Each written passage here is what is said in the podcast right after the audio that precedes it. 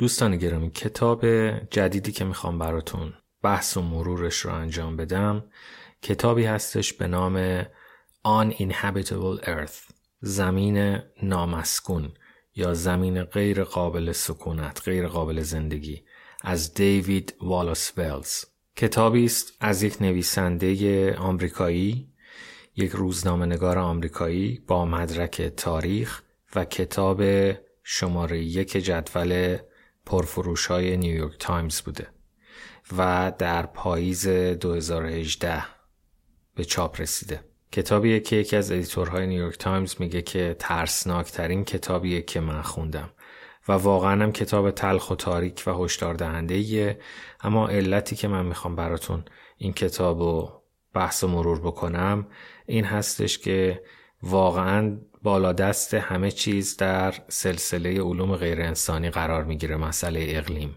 و خیلی از سوالای عمومی راجب اینکه آینده چه خواهد شد و حتی سوالای شخصی مثل اینکه مهاجرت بکنم یا نکنم بچه دار بشم یا نشم و اینکه چه مقدار از شرایطی که می‌بینیم تلخی ها و سختی که تجربه می‌کنیم در حقیقت مسئولش سیاستمداران و حکومت ها هستند و چه مقدارش از دست حتی سیاستمداران و حکومت ها هم خارجه و اینکه چه باید کرد در سطح ملی و در سطح بین المللی بنابراین اهمیتش بیشتر از اون هستش که ما فقط به خاطر اینکه حرف تلخ نشنویم یا اینکه مسترب نشیم بخوایم ازش صرف نظر کنیم و به این موضوع نپردازیم. قطعا و حتما از جغرافی سیاسی در اولویت بالاتر قرار می‌گیره و به خیلی از سوالات سیاسی هم پاسخ میده. اینکه چرا دهه فعلی رو دهه نارامی نامگذاری کردن اینکه چرا جنگ ها داره به تدریج بیشتر میشه و اینکه بیثباتی های قرن ما و دهه های اخیر واقعا علتش چی هست؟ آیا اونجوری که بیشتر مردم فکر می‌کنن مربوط میشه به ایدئولوژی؟ آیا مربوط میشه به زیاده خواهی بعضی کشورها؟ صرفا یا اینکه یک مسئله بزرگتری وجود داره و آینده چه خواهد شد؟ آینده به سمت صلح میره یا به سمت جنگ بیشتر میره؟ آیا روند جهانی سازی ادامه پیدا می‌کنه یا کند میشه؟ آیا دنیا به سمت دموکراسی میره یا به سمت فاشیزم میره؟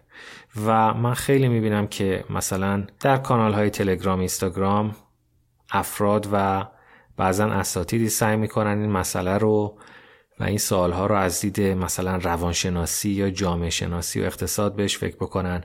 همه اینا خوبه ولی اون دیدگاه کلان رو به ما نمیده و بعضا گمراه کنندم هست. مثلا تازگی دیدم که در یکی از کانال ها خیلی از اصطلاح دوم and گلوم استفاده میشه. یعنی کسایی که مدام هشدار میدن و حرفای تلخ می‌زنن و نق می‌زنن و غور می‌زنن و سعی شده که یک جوری اینطور به نظر بیاد که با ارائه بعضی رفرنس ها و بعضی کتاب ها و سوء برداشت از بعضی کتاب ها که این در واقع در ذهن آدما هست و از طلوع تاریخ آدما همیشه فکر می‌کردن که قدیمی ها زندگیشون بهتر بوده دنیا بد شده مردم بد شدن زندگی ها سخت شده و در حقیقت فلسفه ای که بهش میگن دیکلاینیزم فلسفه این که همیشه دنیا رو به افول و انحطاط میره. تا حدودی هم درسته یعنی این تصور و این باور در خیلی از ماها همیشه بوده و هست. که قدیمی ها زندگیشون بهتر بوده. حتی فردوسی وقتی اول کتاب شاهنامه رو شروع می‌کنه میگه از آغاز گیتی چون داشتند که ایدون به ما خار بگذاشتند. یعنی در کتابش می‌خواد بررسی بکنه که شاهان پیشین چه وضعی بوده چقدر خوب بوده اوضاع چقدر با درایت بودن چقدر با کفایت بودن و زندگی به ما خار گذاشته شده خار واگذاشته شده و در شرایطی نیستیم که قدیمی ها بودن. ولی این یه دیدگاه بسیار محدوده و اینکه ما فکر بکنیم که من تغییر کردم نه جهان درست نیستش و جهان داره تغییر می‌کنه منتها تغییرش آنچنان عظیمه و آنچنان فراگیره و آنچنان بی سابقه است که ما برای باورش به سختی و به دشواری میافتیم. و این کتاب به قول editor نیویورک تایمز مثل یک شهاب سنگی به مغز آدم برخورد می‌کنه و آدم از خواب بیدار می‌کنه. کتاب قبلی که در این زمینه معرفی کردم کتاب انقراض ششم بود از الیزابت کولبرت که اون بیشتر راجع به حیوانات هست و این تصور رو ایجاد می‌کنه که علی‌رغم سهمگینی قضیه این مال خرسای قطبی این مال پنگواناس مال دلفیناس مال پرنده های نایابه مال قورباغاست و به انسان زیاد مربوط نمیشه و آخه طبیعت داره خراب میشه و طبیعت داره از بین میره. ما باید یه خورده دل رحمتر باشیم انسان تر باشیم. ولی خب در این حال این بهایی که برای پیشرفت ما داریم میدیم. کتاب دیوید والوس خیلی نصر خوبی داره و جمله های کوتاه جمله های محکم و بسیار تکان دهنده ای داره و می‌تونم بگم که با یک ذهن شفاف نوشته شده. و رود درازی نکرده و تقریبا در تمام کتاب نصرش نسبتا همگن و به همون قوت شروع ابتدایی باقی میمونه. ابتدا میگه که دوستان موضوع خیلی خیلی بدتر و وخیمتر از اون چیزیه که شما فکر می‌کنید. و اگه فقط راجع به مثلا بالا آمدن آب دریا شنیدید یا گرماش زمین شنیدید باید بهتون این خبر بد رو بدم که قضیه بسیار وخیمتر و فجیتر از اونه که فکر می‌کنید. و همیشه این دروغ رو شنیدید که تغییرات اقلیمی یواش اتفاق میفته مرتب میشنویم که تا سال 2100 چنین میشه و چنان میشه. پس فکر می‌کنیم که یواشه. اینطور نیست. سرعتش بالاتر از اونه که فکر می‌کنید. گاهی فکر می‌کنیم که فقط تو قطب اتفاق میفته اینجور نیست. همه ما رو درگیر خواهد کرد. در هر جای کره زمین که زندگی می‌کنیم. ادهی فکر می‌کنن که فقط آب دریا میاد بالا. و خب ما کنار دریا زندگی نمی‌کنیم. ما تحت تاثیر قرار نمی‌گیریم. ادهی فکر می‌کنن که این برای فقراست برای بنگلادشی هاست برای هندی های پا است برای یمنی هاست نه اینطور هم نیست در کشورهای بسیار ثروتمند شمال اروپا چه بسا بیشتر و بدتر درگیر میشن و هر کس به نوعی درگیر میشه در این سیاره از انسان ها انسان های نسل ما نه انسان های نسل های آینده. بعضی فکر می‌کنن که این برای طبیعت همونجور که گفتم در کتاب انقراض ششم ممکنه این تصور دست بده که فاجعه عظیمه ولی برای طبیعت نه برای انسان. و بعضی فکر می‌کنن که با تکنولوژی میشه جلوشو گرفت. ما همه چی درست کردیم با توربین های بادی و سولار پنل ها این رو هم حل می‌کنیم. اینجورم نیست. حتی میشه گفت خودش فناوری رو دیسراپت می‌کنه و به هم می‌زنه و میز بازی رو برمیگردونه تغییرات اقلیمی. بعضی فکر می‌کنن که این بهای پیشرفته ولی وقتی بررسی می‌کنیم می‌بینیم که نه این الزاما هم می‌تونست اینجوری نباشه و ما می‌تونستیم پیشرفت رو بسیار سالم و تمیز انجام بدیم و کارمون به اینجاها نرسه. و بعد این نکته میگه که از پنج انقراض قبلی که اتفاق افتاده و ما در دل انقراض ششم قرار داریم چهار تا از اون انقراض ها کار دیوکسید کربن بوده و آنچنان مهیب و عظیم بوده که یک ریست کامل تکاملی اتفاق افتاده و بیش از 80 تا 90 درصد گونه ها در طی اون انقراض از بین رفتن و کل جانداران کره زمین ریست شدن و برگشتن به تکسلولی ها و موجودات بسیار کوچک و ساده و از اونجا آغاز کردن. پس بنابراین این تصوری که ما داریم که انقراض های قبلی همه با شهاب سنگ بوده نه. احتمال میدن که یکیشون کار شهاب سنگ باشه. بقیه کار افزایش دیوکسید کربن در جو کره زمین بوده. خودش همون ابتداعا این هشدار رو به ما میده که چقدر این جو حساس و آسیب پذیره و برخلاف اون چیزی که ما فکر می‌کنیم که این دریا عمیقه و هر چی زباله و فاضلاب بریزیم پر نمیشه و نجس نمیشه نه. اینطوری نیستش. 250 میلیون سال قبل کره زمین 5 درجه گرم شد. مدت و سرعتی که اون 5 درجه گرما منجر به انقراض 250 میلیون سال پیش شد این بار از نظر سرعت بالا رفتن دیوکسید کربن ده برابر بیشتره و سرعت بالا رفتن غلظت دیوکسید کربن در جو 100 برابر از دوران پری دوران پیش از صنعتی شدن بیشتر شده. و در حال حاضر سی درصد غلظت دیوکسید کربن از میانگین 800 هزار سال گذشته بیشتر شده. و چیزی که خیلی ناراحت کننده و عجیبه اینه که نیم از این دیوکسید کربن ظرف سی سال گذشته وارد جو شده. برای این هست که میگیم که این بهای پیشرفت نیست و این بهای یک نوع زندگی مصرفی و یک نوع بیتوجهی و بیمبالاتی وحشتناک اقلیمی هستش. قبلا دانشی که در این زمینه داشتیم فقط دانش تئوری بود. ولی الان داریم این رو به چشم می‌بینیم اثرش رو در قاره های مختلف در فصل های مختلف و سال به سال داره تشدید میشه و انتظاری که هست اینه که بخشای اعظم آمریکا، آفریقا، استرالیا و سیبری تا سال 2100 تقریبا برای هر موجود زنده پرسلول و بزرگ غیر قابل زندگی میشه و مسئولیتش با توجه به اینکه حجم عظیمی از این دیوکسید کربن در طی یک نسل وارد جو شده فقط مال زندگان فعلیه و قدرت کنترلش هم شاید در دست همین نسلی باشه که در حال تجربه و زندگی هستش. دیوید والاس ولز میگه که من گیاهخوار نیستم گوشت خارم و کمونیست هم نیستم. برای اینکه خیلی این اتهام زده میشه به کسانی که فاجعه زیست محیطی رو می‌بینن و به سرمایداری مصرفی انتقاد می‌کنن که شما کمونیست هستی. میگه خیالتون راحت. من یه آمریکایی گوشتخوار سرمایدار طرفدار فناوریم و یک آمریکایی معمولی هستم و با این وجود به مرز هشدار رسیدم و هنگامی که مطالعه می کردم در این زمینه برای نوشتن یه مقاله به وحشت افتادم و این مقاله به این کتاب انجامید. در سال 2011 سوریه دچار یک خشکسالی شد. بسیاری از کشاورزا به خاک سیاه نشستن و مهاجرت کردند به شهرهایی که گنجایش اونها را نداشتن و کاری براشون نداشتن و این مردان جوان بیکار و بسیار فقیر هسته های اصلی اعتراض و بعد جنگ و شورش رو رقم زدن در سوریه. حدود 200 میلیون نفر پناهجوی اقلیمی تا سال 2050 خواهیم داشت. تعداد پناهجوهای سوری که رفتن به اروپا و اتحادیه اروپا اونچنان بی ثبات شد به 10 میلیون نفر نمی رسید. حالا حدود 200 میلیون نفر پناهجوی اقلیمی پیش بینی میشه که تا سال 2050 ایجاد بشه و پیش بینی میشه که یک میلیارد نفر از مردم جهان درگیر با جنگ خواهند بود در سال 2050 این چیزهایی که براتون گفتم درکش خیلی مشکله و به راحتی برای آدم هضم نمیشه. میگه که تاریخ با زرباهنگ ثابت نمیگذره. علتش اینه.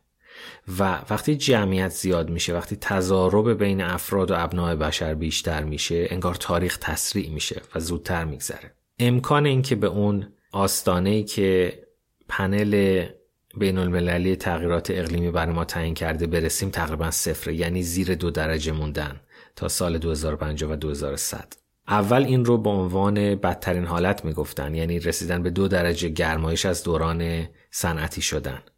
ولی یواش یواش فهمیدن که این تازه بهترین سناریوه و بهترین سناریو هم ناممکنه یعنی ما زیر دو درجه نخواهیم موند.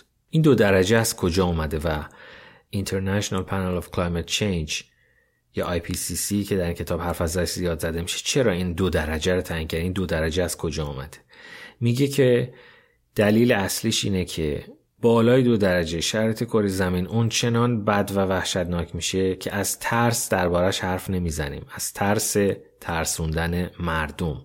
تصور همه ما این بوده که رهبرای دنیا سوار کار هستند. کنترل اوضاع به دستشونه و مواظبن و هر وقت که خیلی اوضاع خیت بشه شرایط درست می‌کنن. این تصور اشتباهه. بسیاری از ما از نظر روانی برامون درک و پذیرشش سخته. میگیم ای بابا من که تازه خبر شنیدم.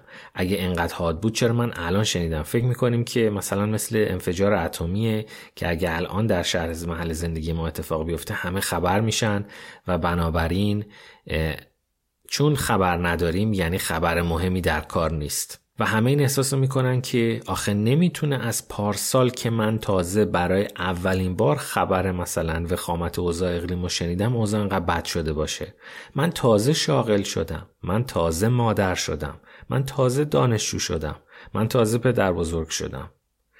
و همه درگیر دقدقای خودشون هستن و امیدها و ترسای خودشون دارن و این مسئله براشون مثل یک قوز بالاقوز و یک چیزی که نمی‌خوان بهش فکر بکنن. برای همینه که این زیاد میشنویم که میگن دومن گلوم دومن گلوم و فکر می‌کنن که یک عده آدم نوروتیک عصبی بدبین تلخ دارن این حرفا رو می‌زنن. نه خیر دیوید والاس ولز یک سرمایه داره که آیفون هم داره آمریکایی هم هست.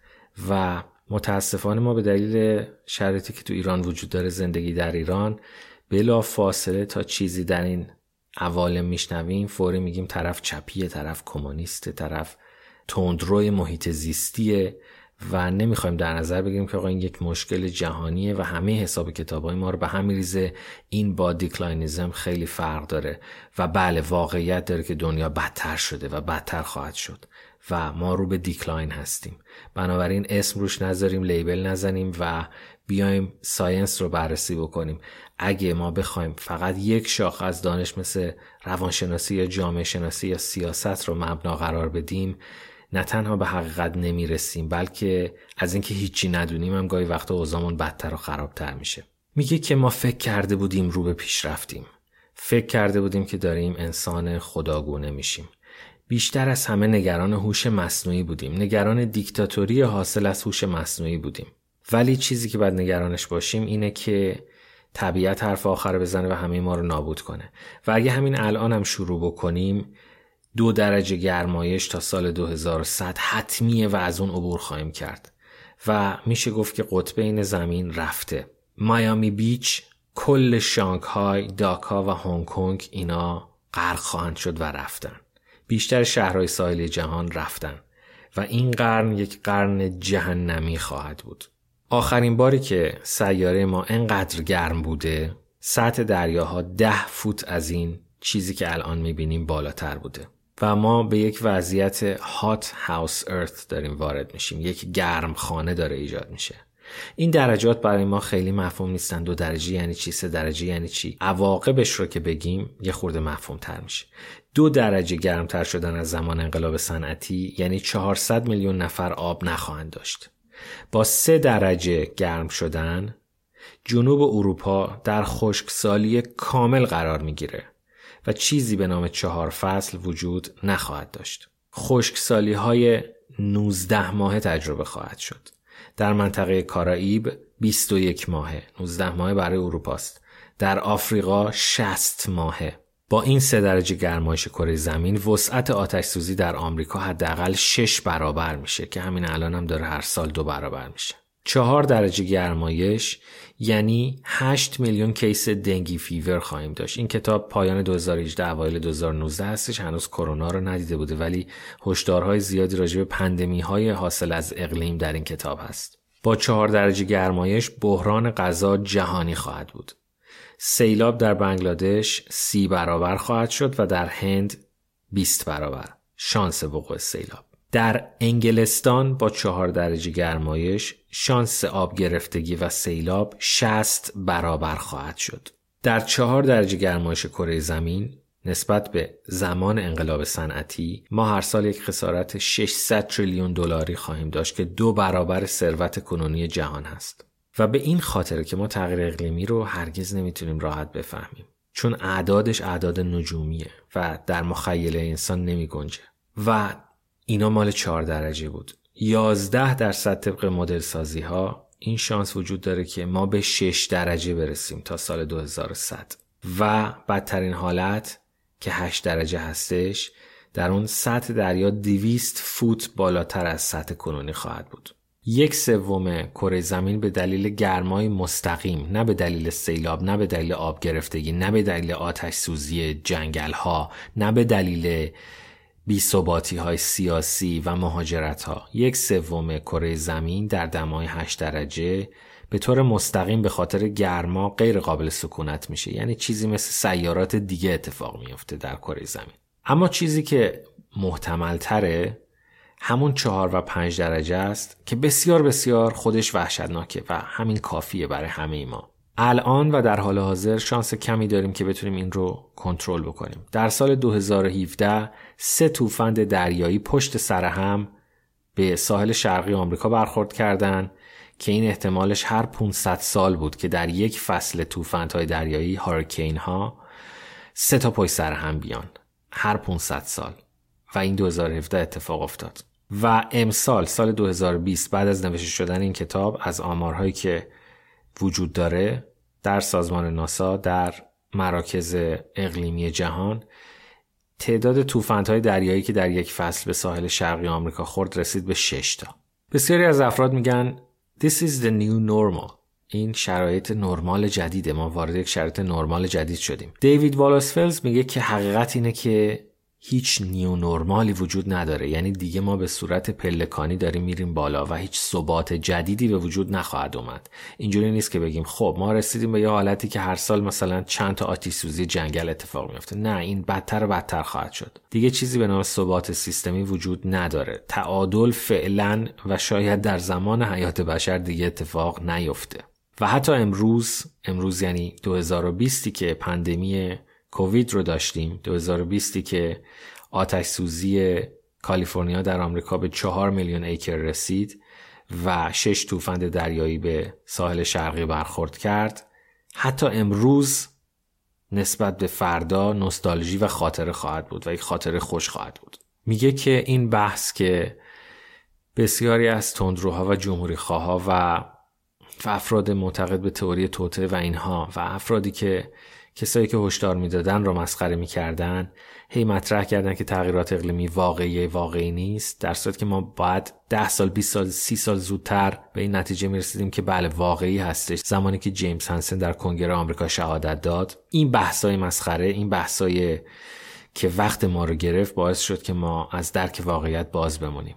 و تغییرات اقلیمی مثل اسباب کشی به یه محله بدتر نیست. مثل این نیستش که یه خانواده به ثروت و یه خونه بزرگ و محله خوب عادت داشته. حالا میره یه خونه کوچکتر توی محله بدتر میشینه ولی به شرایط تعادل جدید می‌رسه. خیر. همه فجایع اقلیمی همزمان همزمان.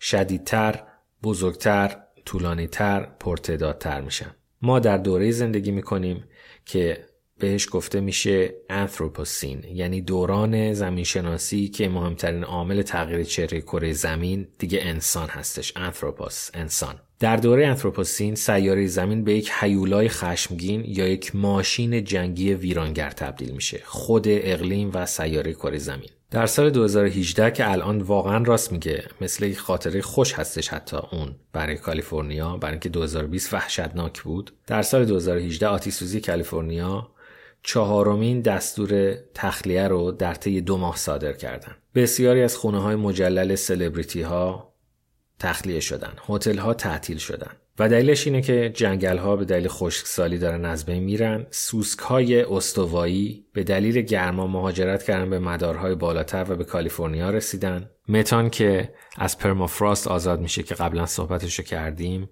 گازی که در اثر ذوب شدن خاکهای یخزده مدارهای شمالی ایجاد میشه. در طی 20 سال اثر تجمع گلخانه ایش 86 برابر دیوکسید کربن هست و این داره feedback ش هی بیشتر و بیشتر میشه گرمتر میشه هوا متان بیشتری آزاد میشه و متان بیشتر هوا رو گرمتر می‌کنه و این feedback مرگبار اتفاق میافته. از اون طرف گرم شدن آب دریاها منجر به مرگ پلانکتون ها و عدم تثبیت کربن میشه. برای اینکه پلانکتون ها بودن که این کربن رو می‌گرفتن و اصلا نفت اینجوری به وجود اومد. ما نفت رو از جسد پلانکتون ها داریم و حالا اونا رو دود کردیم فرستادیم هوا و پلانکتون های جدید هم نمی‌تونن در آب دریاهای فعلی که اسیدی هست و گرم هست زنده بمونن و اون کربن رو از جو جذب بکنن تثبیت کنن. بهش میگن کاربن سالیدیفیکیشن باز جنگل ها میسوزن علاوه بر اینکه کربن آزاد می‌کنن دیگه نیستن که کربن رو تثبیت کنن و جذب بکنن در برگها و تنشون.